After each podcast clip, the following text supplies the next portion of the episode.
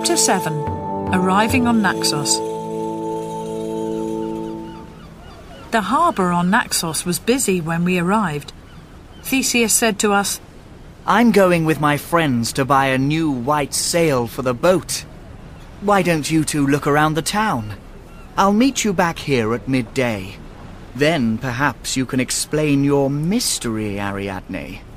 I'm not going to leave you here until I know that you're safe." I agreed. I wanted to get away quickly. I walked through the busy streets with Phaedra behind me. "Wait for me!" she shouted. "Where are we going?" "We must find the temple of Dionysus," I said. I knew that this was the best place to look for Inarus. His father had many friends who were priests of Dionysus on other islands. "Why?" shouted Phaedra as I pushed through the crowds. I had to tell her. "I'm looking for Inarus," I shouted back. "Hurry up, Phaedra!"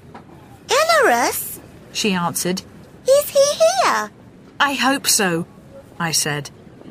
"He sent me a message from Naxos and asked me to come here." Phaedra put her hand on my arm. "You love him, don't you?" she asked. "I've always loved him," I said, "but I didn't know how much until Father sent him away. I couldn't stay in Crete after he left." Phaedra nodded like a little old lady. "I know what you mean," she said, "because I love Theseus." "Oh, come on, Phaedra," I said. "You're too young to understand about love between a man and a woman." "I know that I'm young," she said, "but I love him." "Well," I said, "we haven't got time to talk about it now. Let's go and find Inarus." "All right," she said, happy again.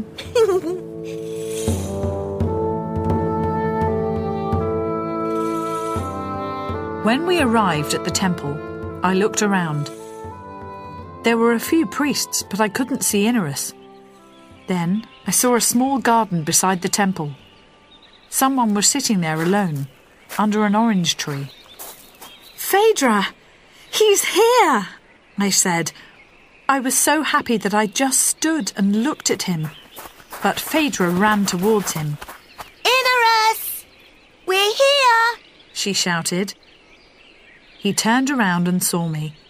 His sudden smile was like the sun in the morning. I ran into his arms.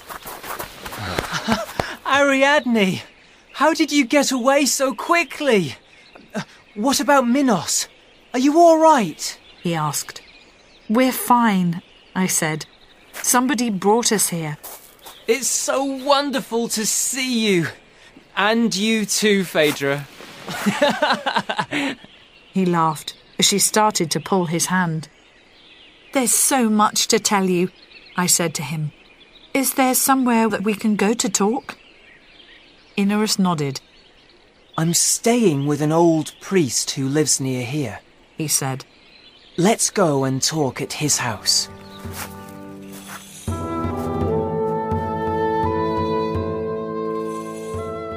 A short time later, he knew everything. He listened quietly when I told him of our escape. "So the palace has burnt down," he said. "What about your parents, my father, Daedalus and Icarus?" "We don't know," I said. "But the earthquake and the fire mean that nobody followed our boat." "But they will come for you," said Inarus. "One day." "Let's not talk about that now," said Phaedra. "Sister, Theseus is waiting for us at the harbour." I saw that Phaedra was right. It was time to go. "I'd like to meet him too," said Inarus. "Shall we go and find him now?" "Yes, come on, hurry," said Phaedra. She ran down the hill towards the harbour. Inarus and I followed her, hand in hand. The streets were still busy, so we arrived at the harbour a little late. Theseus was looking for us angrily. Phaedra ran up to him. "Here we are," she said happily. Theseus looked over her head and saw me with Inarus. His face changed. Suddenly he looked more unhappy than angry. Inarus walked straight up to him and bowed politely. "Prince Theseus," he said, "I'm very happy to meet you. My name is Inarus, and I've known Ariadne and Phaedra for many years. I want to thank you for bringing them to me." He smiled at Theseus. "Ariadne means the world to me, and she always has done. I'll look after her and Phaedra from now on." "So this is your mystery, Princess," said Theseus. "You're certainly a secretive young woman." "You must be hungry and tired after your journey," said Inarus. "Would you and your Athenian friends like to eat with us at the temple before you leave? Ariadne has told me that you need to sail to Athens before long." "Very well," said Theseus. I could see that it was difficult for him to say no to Inarus. "I'll tell the priests that we have a most important visitor," said Inarus. "You'll soon be famous in Naxos, Theseus, for killing the terrible Minotaur." Phaedra's eyes opened wide. "Are you going to be famous?" she asked Theseus. "In Athens, I'm famous already," he answered. "Can I come to Athens with you?" asked Phaedra. "Phaedra," I said, "just be quiet for once." "It's all right," said Theseus. "Princess Phaedra will be welcome in Athens one day."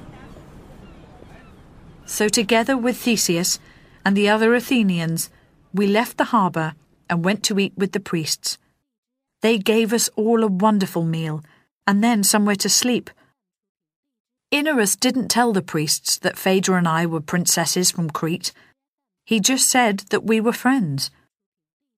But the priests knew who Theseus was, and they were a little afraid of him as the son of King Aegeus.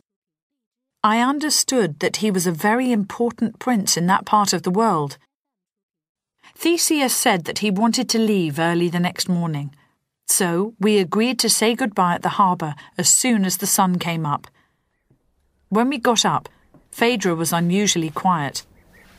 "What is it?" I asked her as we dressed in our room. "I want to go to Athens with Theseus," she said. "You don't want me to stay here with you and Inarus, do you?" "Well, of course I thought that you would want to stay with us." "Well, I don't," said my strange little sister. "I want to go with Theseus, and then I want to go home again to see Mother and Father. You don't want to see them, do you?" "Phaedra," I said, "I love Inarus, but Father will never allow me to marry him because he's not a prince. What can I do?" "You can stay here with him," said Phaedra. "I won't tell anyone." "It's a big secret," I said to her. "Can you keep it?" "If you allow me to go with Theseus, I'll keep it," she said. I could see that she meant it. She was also right. I could never see my parents again. I had to disappear. "We must talk to Theseus and Inarus about this," I said. "We must all agree. There are four people in this secret, and perhaps Theseus won't agree." When we left our room, Inarus was waiting. "Theseus is already at the harbour," he said. "He left some time ago."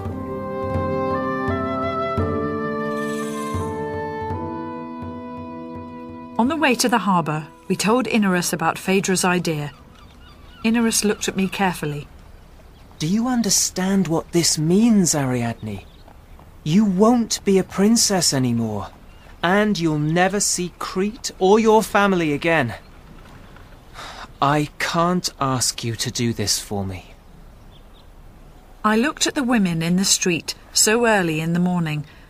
Some were going to the harbour to say goodbye to their husbands who, it was clear, went fishing every day. Others were going to buy fish from the early morning boats. Some were already cleaning their houses in the early light. They were talking together or singing as they worked. "Look at those women. They aren't unhappy," I said to Inarus. "They're busy, but in a strange way they're free. I've never been free." We arrived at the harbour. Theseus was cleaning the boat. His Athenian friends were helping him. "We'll soon be going on our way to Athens," he said. "Have you got room for me on the boat?" asked Phaedra. "What?" said Theseus. Inarus and I explained our plan to him. "You know what people will say, Ariadne," he said. "They'll say that you sailed away with me because you loved me. Then they'll say that I left you here because I didn't love you. What do you think of that?" "People can think what they like, Theseus," I said. "I have my Inarus. That's the only important thing." He didn't like what I said. "Right then, Phaedra," he said. "It's time to go." Phaedra jumped into the boat and clung to Theseus's arm. "Goodbye, Ariadne! Goodbye, Inarus! Be happy!" she shouted. "Good luck to you both!" I shouted back.